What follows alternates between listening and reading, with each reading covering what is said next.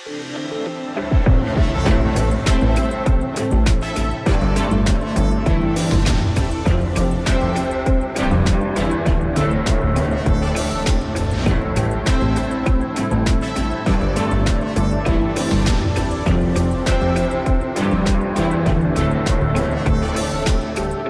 sker ting og sager på den politiske midte, og det er lige præcis her, at vi i dette program skal lave partitjek. Moderaterne med Lars Løkke Rasmussen vil gerne danne en bro over midten, mens kristendemokraterne nok bare gerne vil ind i Folketinget. Vi giver begge partier et grundigt tjek. Vi skal igennem både sæsonen, der gik, formandens form, ministeremner og til sidst også en slags karakter af partiernes kampform. Jeg hedder Pernille Rudbæk og øh, vil nøjes med at guide os alle sammen igennem listen, mens det bliver de to herrer over på den anden side af bordet her, som kommer til at sætte ord og tal på. Og øh, det er jo som altid politisk redaktør her på kanalen, Thomas Larsen, og ved siden af i dag dig, Kasper Dahl, som jo er politisk redaktør på Avisen Danmark. Og øh, inden vi går i dybden, en hurtig lynrunde. Thomas, øh, Moderaterne og Kristendemokraterne, hvilken ord vil du hæfte på dem?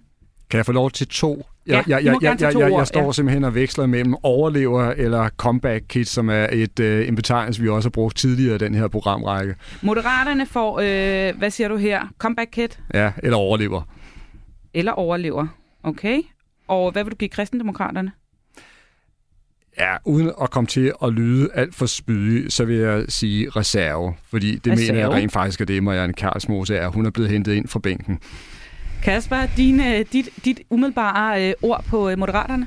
Vi har faktisk et, et, øh, et ord, der dækker både Moderaterne og, og Kristendemokraterne. Det er jo alligevel det, meget godt gået. Ja. Det, det er sådan et begreb, jeg nogle gange øh, ynder at bruge, når det gælder den der politiske midte, og det er sådan Bermuda-trekanten. Øh, forstået på den måde, at Bermuda-trekanten jo kan være øh, et rigtig fint øh, og skønt øh, sted at opholde sig, øh, på de nogle, nogle øh, skønne øer og, og et klima, der er, er, er lækkert. Men der er jo også øh, historien om, hvordan alting bare dør, når man havner inde i, i den der øh, Bermuda-trekant. Og det kan det altså godt risikere at gøre i, i dansk politik, fordi den der midte, der bliver gjort så magisk af, af Lars Lykke og mange andre, har jeg bare nogle gange lidt svært ved at se magien ved. Så med ordene comeback kit, overlever, reserve og Bermuda-trekant, så lad os skyde den her udsendelse for alvor i gang. Ja, fordi det var jo altså de korte overskrifter, I hæftede lige et par ord mere på. Men nu dykker vi lidt mere ned i, hvad er det så for en sæson, det har været for den politiske midte med de her to partier, og hvor er det, øh, de står nu. Thomas, du startede med at, øh, at putte følgende ord på moderaterne, comeback kit og overlever. Hvorfor det? Jamen, jeg synes, i, i en periode, der virkede det mere som et øh, overlevelsesprojekt for Lars Løkke Rasmussen øh, politisk, men jeg synes egentlig, at han er ved at få mere form for sit, på sit øh, projekt, og på den måde har det her forløbende folketingsår jo også været ekstremt vigtigt for ham. Det er der, at det for alvor har taget form. Øh, det er der, han har fortalt os mere om, hvor han vil placere sig øh, politisk, hvordan han vil bruge sine mandater, hvis han får dem, og jo også har fået lavet en partiorganisation og har fundet nogle øh, kandidater. Så kan det godt være, at de her kandidater godt nok ikke er særlig kendte, øh, og heller ikke måske virker alt for slagkraftige øh, umiddelbart. Men han har immer væk fået, fået styr på sit øh, projekt, så nu står det der, og nu kan han koncentrere sig om den valgkamp, der er lige om øh, hjørnet, og det er klart, at meningsmålingerne øh, viser jo ikke, at han kommer bravende ind i Folketinget på øh, ingen måde, og der er også i, i flere målinger, han er betænkeligt tæt på spærregrænsen, og i nogle af dem under, men der er altså også nogen, der viser, at han faktisk øh, ligger med et, øh, et, et afsæt, et godt afsæt for at, at komme ind. Så jeg synes egentlig, han er rykket ret tæt på målet. Kasper, hvis du skal sætte et par ord på øh, Lars Løkke Rasmussen og Moderaternes sæson, som jo er den første sæson for dem som parti, øh, ved Gud ikke for Lars Løkke Rasmussen, men med det her nye projekt. Hvordan vil du vurdere, at han er kommet fra start? Jeg synes, at Moderaterne er et af de mest spændende projekter, der er i, i dansk politik lige på nuværende tidspunkt, fordi det er så fascinerende at følge, om man kan lave den der folkelige bevægelse igen inde på midten, som han ligesom forsøger at gøre det til. Øh, vi så det ude i, i Alternativet for nogle år siden med Uffe Elbæk, der fik øh, sparket noget energi ind i en masse mennesker, og nu virker det til, at, at når Lars Lykke han også trummer folk sammen, så tropper der også flere hundrede op til, til nogle politiske møder. Og det synes jeg sådan set er super interessant, at en mand, der har så mange års øh, erfaring og så mange skandaler med i rygsækken, at han stadigvæk er i stand til at, øh, at have sådan et, et bundtræk ude blandt befolkningen. Så det, det synes jeg er enormt interessant at følge, og man kan jo også se det, som Thomas er inde på i mange af de her meningsmålinger, at institutterne har bare svært ved at vurdere, hvor stor er tilslutningen til moderaterne. Ligger vi og ruder rundt ned på de der 1,2, 3, 4, 5 procent, eller er vi oppe på over 3 procent, som nogle af målingerne øh, også viser? Det, det bliver vildt spændende at se, hvad, hvad moderaterne kan, og folk de engang får mulighed for at, at sætte kurs ved dem. Og rent politisk synes jeg jo sådan set også, det er rigtig interessant, fordi dels er der det strategiske, hvor Lars Lykke jo forsøger at, at, at blive den der kongemager inde på, på midten, men så når man så kigger ned i hans politik, så jo bevares, der er der noget, der godt kunne pege på en Mette Frederiksen, men ellers så synes jeg jo, at det er noget, der, der sådan har borgerligt øh, skær over sig i, øh, i politikken. Så der er mange spændende, fascinerende ting i, øh, i det der, og, og vi bliver først rigtig klogere, når vælgerne har haft mulighed for at tage stilling til det. Deler du den fascination af hele det her projekt, Thomas? Altså, øh, kan det virkelig gå ind og rykke ved noget, både i forhold til mandater, men også i forhold til det politiske? Jamen, det kan det jo, fordi hvis det lykkes for Lars Løkke Rasmussen, så behøver han ikke så mange mandater, bare han har de afgørende. Og det er jo det, der er hans altså, knivskarpe mål, det er at, at sidde med de mandater efter et valg. Og så er det klart, så sidder han lige pludselig i en unik øh, magtposition, næsten som de radikale i gamle dage, altså som, som, som kongemagerne. Og der kender jeg også Lars Løkke Rasmussen godt nok, at der vil han være Altså, øh, den, den situation vil han bruge øh, til at få maksimal øh, indflydelse. Og det er måske også en af grundene til, at sådan nogle politiske nørder som Kasper og jeg er lidt øh, fascineret af Lars Løkke Rasmussen, fordi han er en meget speciel og sammensat øh, politiker. Øhm, man kan sige, at når Lars Løkke Rasmussen er bedst, og når han slår hele kapaciteten til, så mener jeg stadigvæk, altså han er noget nær i særklasse i dansk politik, fordi han har altså øh, øh en intellektuel øh, kapacitet, som er enormt stor. Han er øh, utrolig dygtig retorisk, altså god til at formulere sig, øh, og er faktisk hurtigere end mange af sine konkurrenter på partilederposterne. Omvendt så kender vi jo også alle sammen, og det tror jeg også alle danskerne gør, en Lars Løkke Rasmussen, når han så ikke slår det hele til, og simpelthen altså er ufokuseret og også udisciplineret nogle gange, så det, det, det, det, det afhænger enormt meget af dagens kampform nogle gange. Og endnu en gang, så kan jeg bare konstatere, at det er et parti, hvor det er uundgåeligt at, at, at associere det direkte med, med formanden. Ham skal vi altså, vi skal vende formanden meget mere lige om lidt. Øhm, inden vi rykker videre ned ad listen, så skal vi også vende kristendemokraterne, for de har jo også været igennem en, øh, en op- og en nedtur gennem den her sæson, Kasper. Hvad har, hvor står de nu? Ja, de står jo øh, det dårligste sted, de næsten kunne stå. Øh, jeg vil sige igen, hvis vi gjorde et halvt år tilbage, så tror jeg måske, jeg var en af dem, der havde en, en tro på, at de godt med Isabella Arndt, den nu daværende formand, og det kandidathold, de egentlig havde med Jens Rode, og hvis Christian Andersen også stadigvæk havde været i Vestjylland, og Marianne Karlsmose i Syd, Syd Danmark, så kunne de måske godt lige have, have øh, knippet den op på de 2,0 procent. Nu regner det for fuldstændig usandsynligt efter Isabella Arndt der, er smuttet og Rode ikke vil genopstille, og Christian Andersen, han kunne heller ikke se sig selv i Folketinget, så det, det er jo et parti, der har været inde i et helt forfærdeligt halvår, og jo øh, altså nu kæmper for sin sådan overlevelse på, på nationalplan, om ikke andet. Ja, Thomas, inden for, for ganske kort tid siden, så snakkede vi om kristendemokraterne, som måske nu endelig skulle... Øh bane sig vej ind i, i Folketinget? Jamen, det er simpelthen historien om, øh, om porcelænsvasen, der er blevet tabt på gulvet og er splintret i tusind stykker. Jeg er fuldstændig enig. Altså, de var i virkeligheden altså godt på vej mod at, at, at kunne blive valgt til, til, til Folketinget. Målingerne målinger viste også, at de var tættere på end, end nogensinde. Og lige præcis i den her situation, altså også noget, de arbejdede for i så mange år, ja, så går det galt. Øh, samarbejdet med Rode og øh, Arn fungerer ikke, og Arn er jo som sagt væk nu de var jo på en eller anden måde et parti, der sådan imploderede indenfra, ind, uden nogen noget at opdage det. Det var jo ikke noget udefra, der gjorde, øh, at, at de lige pludselig øh, mistede to profiler. Det var jo noget internt. Thomas, hvordan i alverden kan man være så tæt på, om ikke mål, men så der, hvor at, at, at nu skal kampen slå. Man har trænet, man har trænet, man har øvet sig, man er helt klar til det store slag, og så går det galt. Det er også næsten øh, ubegribeligt, og jeg skal være helt ærlig og sige, at jeg har ikke været helt inde i det inderste af maskinrummet i det parti, så jeg ved præcis, hvad der er, er gået galt. Altså man kan sige, det er måske også et spørgsmål om nogle øh, stærke personligheder, der i sidste ende er ramlet sammen, og Jens Rode, det bliver vi også nødt til at nævne her. Altså han har efterhånden været igennem en, en del partier, ikke? Og, og hver gang er det endt med et kæmpe øh, baller. Øh, så det er nok den ene del af, af, af sandheden her, og, og den anden del af, af sandheden handler jo så nok om, at øh, Isabella Arndt øh, ikke længere har troet på projektet, og derfor søger hun nu hen til et parti, hvor hun kan fortsætte sin karriere jeg tror også personlige relationer simpelthen spiller ind her. Det gælder både mellem Isabella Arndt og Jens Rode på Christiansborg, men jeg tror også, det gælder relationerne ud til, øh, til baglandet i øh, kristendemokraterne. Meget af det, det vestjyske bagland har jo no, no, øh, noget andet syn på nogle af de politikker, som Isabella Arndt og Jens Rode måske ikke helt deler.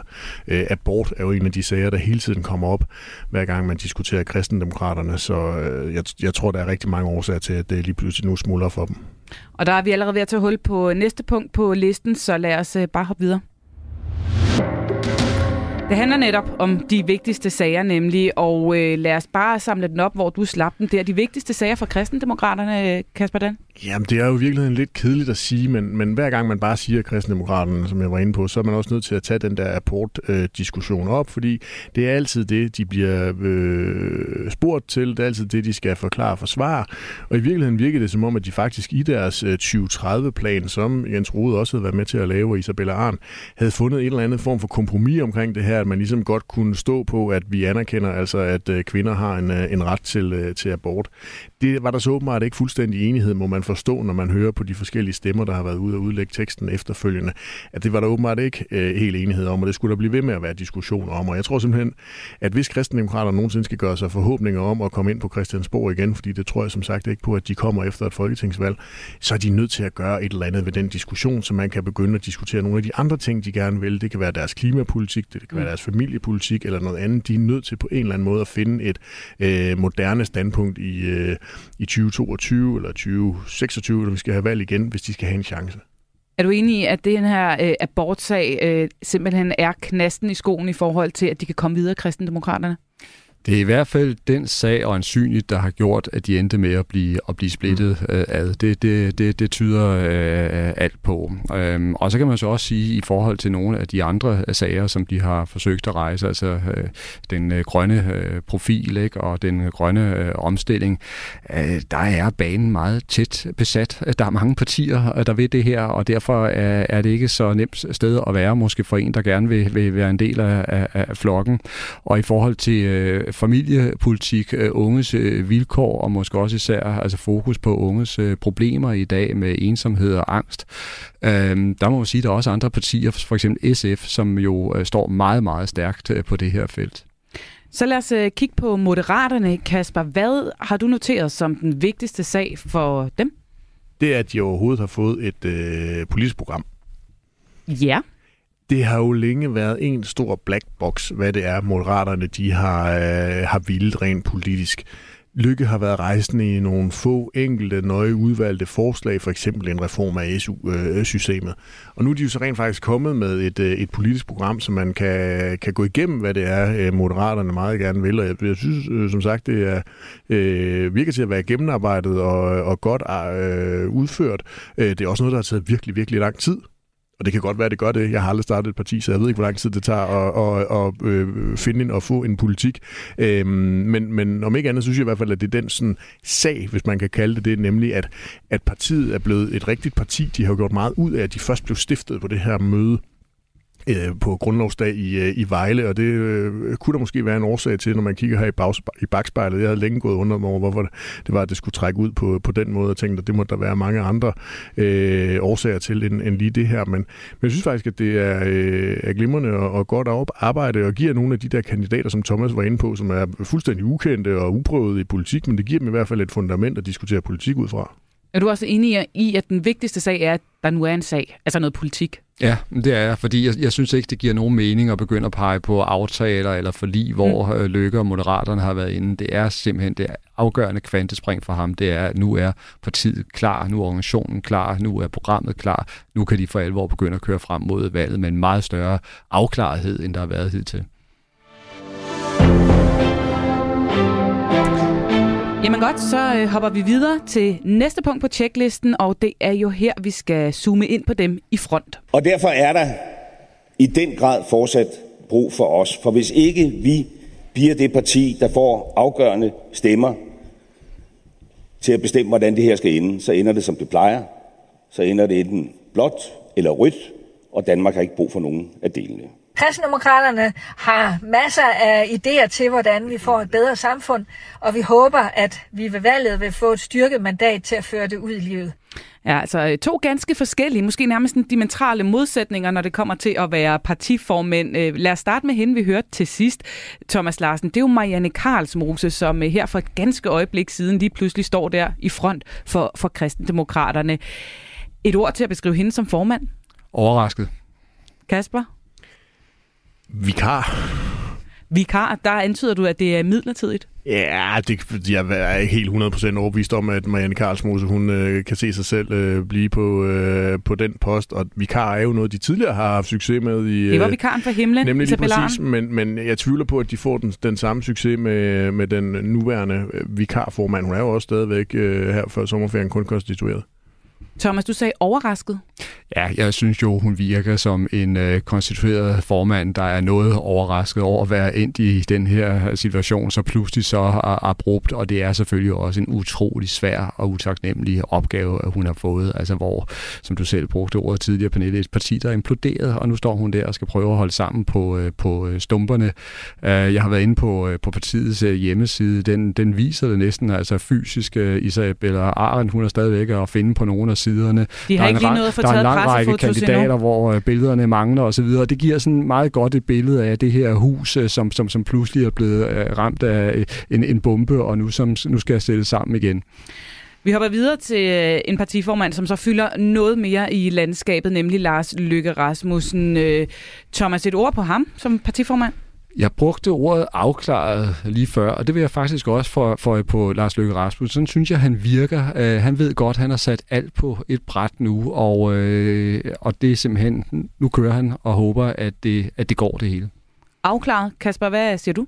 Det tror jeg sådan set er rigtig nok for Lars Lykke. Jeg vil øh, kan sætte øh, korkprop, øh, korkprop på... Øh, ja, det har jeg hørt om ham før. Ja, lige præcis. Ja. Det er ikke vidt, fordi det er videre originalt. Men, øh, det behøver altså, ikke være. Lykke er jo typen, der bliver dukket hele tiden. Skandalerne, valgnederlagene, hvad vi nu øh, kalder det.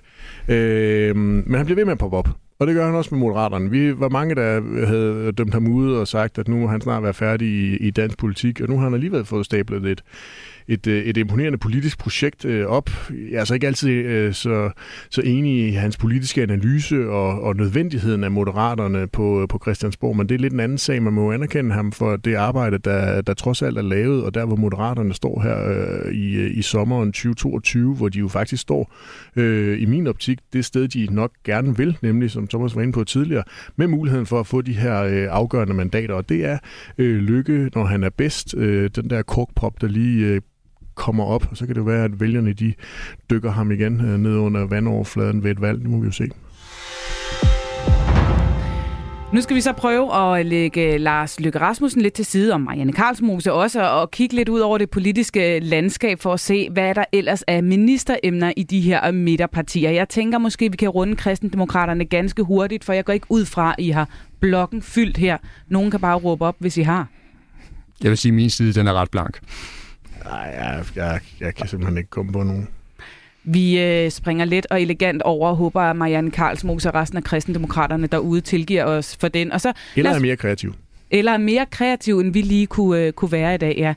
Lad os kigge på Moderaterne. Det er jo øh, Lars Løkke Rasmussens parti, og der er jo ikke nogen tvivl om, at han gerne vil gå efter at komme med i en regering på den ene eller på den anden side.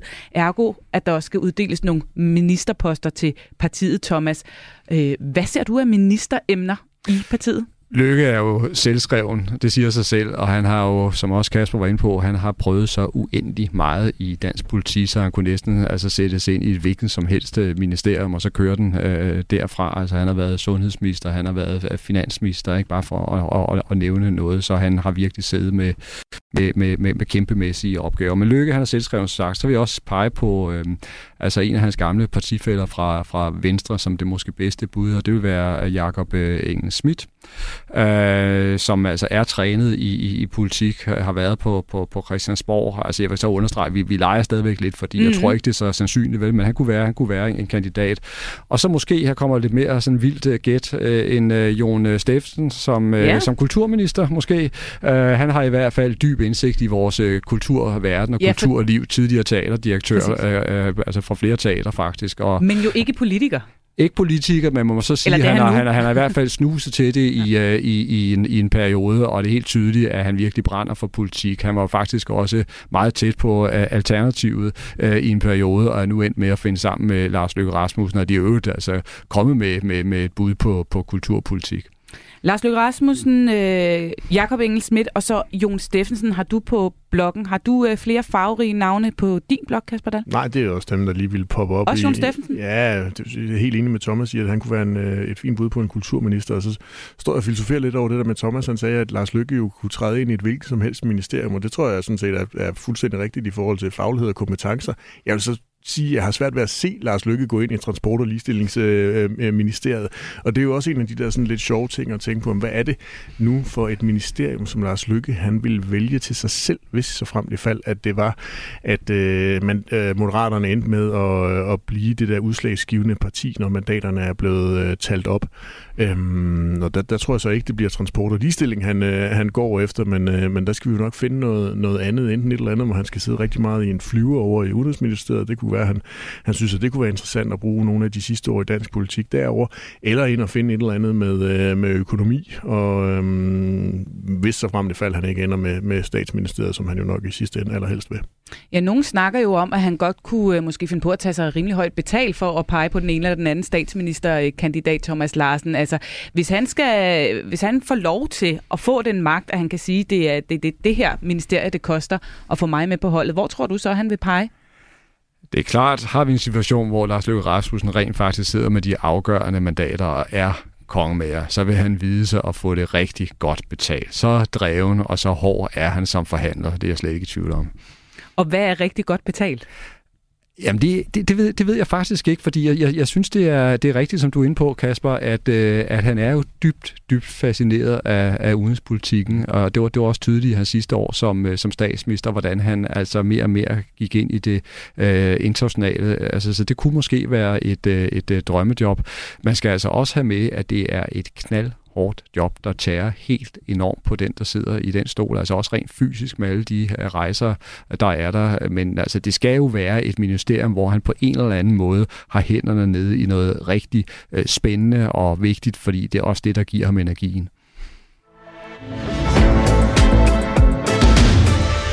nået helt ned i bunden af listen, hvor vi skal kigge på det valg, som partierne står overfor, og hvor højt de kan tillade sig at sætte barn, når øh, valget engang bliver udskrevet. Og øh, I får som altid lige lidt fakta at stå på her, fordi hvis vi kigger på kristendemokraterne, så fik de ved sidste valg 1,7 procent af stemmerne, altså lige ved at næsten, men ikke nok så altså nu 0 mandater i Folketinget. Moderaterne sidder lige nu som bekendt med et enkelt mandat i Folketinget. Det er selvfølgelig Lars Lykke Rasmussen, men har jo altså ikke stået distancen ved et valg endnu. Øh, Kasper Dahl, lad os starte med kristendemokraterne ganske kort. Deres ambitioner for et valg? Jamen, ambitionerne er jo sikkert, at de gerne vil øh, ind med de 2%, men det tror jeg godt, de kan droppe rimelig hurtigt, og så tror jeg måske, at de burde være lidt øh, fremsynet og begynde at sige, okay, hvad kan vi gøre for måske at stå endnu stærkere, når der så kommer valg igen om fire år, fordi kristendemokraterne har jo været super gode til at samle de nødvendige vælgererklæringer, når de har haft brug for det, så hvis de ønsker det, kan de sagtens komme øh, på stemme, blive ved med at være på, øh, på stemmesedlen, men så synes jeg, at de skal bruge det her valg til at prøve at se, om de ikke kan lægge nogle spor ud til, hvordan de kan højne deres muligheder muligheder øh, igen om øh, 4-5 år. Thomas? Det er en fuldstændig rigtig analyse. Jeg mener også, det er udelukket, at de kommer i, i, i Folketinget. Altså, der er vi over i, i afdelingen for deciderede øh, mirakler, tror jeg. Øh, så det, de skal fokusere på, det er i virkeligheden at holde liv i partiorganisationen og udvikle sig øh, politisk, og så sørge for, at de har et hold til næste omgang. Lad os hoppe videre til Moderaterne. Thomas, der kan du få lov at lægge for. Hvad mener du, ambitionerne her bør være?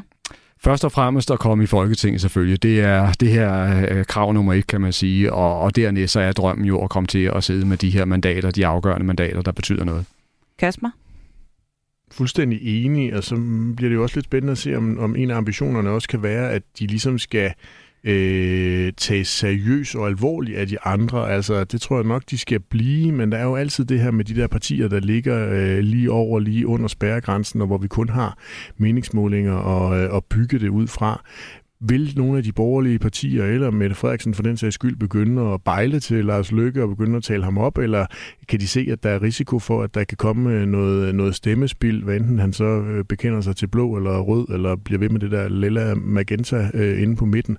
Altså, der er i hvert fald risiko for, at, øh, at der kan ryge nogle, øh, nogle stemmer ud i skraldespanden hos øh, moderaterne. Så det bliver lidt interessant også at følge det, og der vil det jo andet lige være deres ambition, at, øh, at de skal tage så alvorligt som overhovedet muligt, så de kan få de der afgørende mandater, som Thomas taler om. Ja, er mandater, eller er moderaterne lykkes, hvis ikke, altså de nok kommer i Folketinget, hvis ikke de får de afgørende mandater til at afgøre udfaldet af magten? så vil Løkke på den ene side være en lettet mand, fordi de trods alt blevet valgt til, til Folketinget, men han vil også være en skuffet mand, fordi så vil det betyde, at han vil være parkeret et pænt stykke uden for indflydelsen, tror jeg. Så, så det vil ikke være et uh, drømmescenarie, det her. Han håber virkelig at komme til at sidde med de her mandater, der kan betyde noget. Og Kasper Dahl, hvis nu, at han ikke lykkes med at komme over spærregrænsen, Hvordan ser du så fremtiden for Lars Løkke Rasmussen og Moderaterne i dansk politik? Ja, det er et sindssygt godt spørgsmål. Altså netop sådan et parti som Moderaterne, der jo er bundet enormt hårdt op på øh, person. Øh, Lars Løkke Rasmussen, vi ser det samme med, øh, med Inger Støjbergs Danmarksdemokraterne. Altså hvis øh, frontfiguren ikke rigtig kan finde motivationen, ikke rigtig kan øh, drive sig selv ind på, på Christiansborg længere. Vi så det også i virkeligheden med Uffe Elbæk, at det også smuldrede for Alternativet, da han ikke længere kunne, kunne være en, en, eller ville være en del af, af partiets ledelse. Så ser jeg nødvendigvis ikke Moderaterne som sådan et eller andet bæredygtigt projekt. Og igen, jeg abonnerer ikke helt på den der analyse, der handler om, at det er fantastisk at være inde på midten af, af dansk politik, og det er et eller andet form for sweet spot. Øh, der tror jeg simpelthen stadigvæk, at, at der er alt for meget bloktænkning i, øh, i dansk politik, så er det jo glimrende, at der er nogen, der har ambitionerne om at, at bryde det, og det skal de jo endelig bare gøre. Men, men, men jeg tror, den er enormt svær at trænge igennem med ude hos vælgerne. Og så er det altså blevet tid til at sætte tal på partiernes valgkampform her og nu, Kasper Dahl, på en skala fra 1 til 10. Hvad vil du give de to midterpartier? Åh, oh, jeg tænker mig, at Anne Karlsmose og Kristendemokraterne, de får et øh, stort, flot et-tal. Ja, ja, du fik talt det lille et-tal rigtig flot op. Ja. Moderaterne? Ja, men altså, øh, det, de vil jo gerne være sådan en midterparti, så øh, øh, i midten, 5. 5? Thomas? Jeg vil give ham øh, syv for rent faktisk at have fået hele projektet stablet på, på ben. Det er Lars Løkke Rasmussen, ja. vi, vi, vi taler om her, og Moderaterne. Så igen, jeg er simpelthen det mest øh, generøse. og så øh, startede jeg jo med at sige, at øh, Marianne Karsbro, som på mange måder var øh, reserven, der var kommet ind fra, fra spillerbænken. Nu vil jeg så fortsætte i fodboldsproget, fordi jeg mener rent faktisk ikke, at man kan bedømme hende. Og I ved godt, når man sådan ser kampreferater bagefter, så har man det udtryk, der hedder uden for bedømmelse, fordi øh, spillere næsten ikke har fået tid på banen, og det er det, der gælder her. Okay, et, et, et uden for bedømmelse og et et-tal til kristendemokraterne, så må hun selv afgøre, hvad hun er gladest for der, og et, øh, et, et, et midterkarakter på henholdsvis 5 og 7 til moderaterne. Og således fik vi altså tjekket de to midterpartier af i den her runde partitjek på Radio 4. Vi skal alle 15 partier igennem, og du kan finde alle partitjek i Radio 4's app. Så er du øh, med garanti klædt øh, rigtig godt på til den kommende politiske sæson med et folketingsvalg. Tak fordi du lyttede med.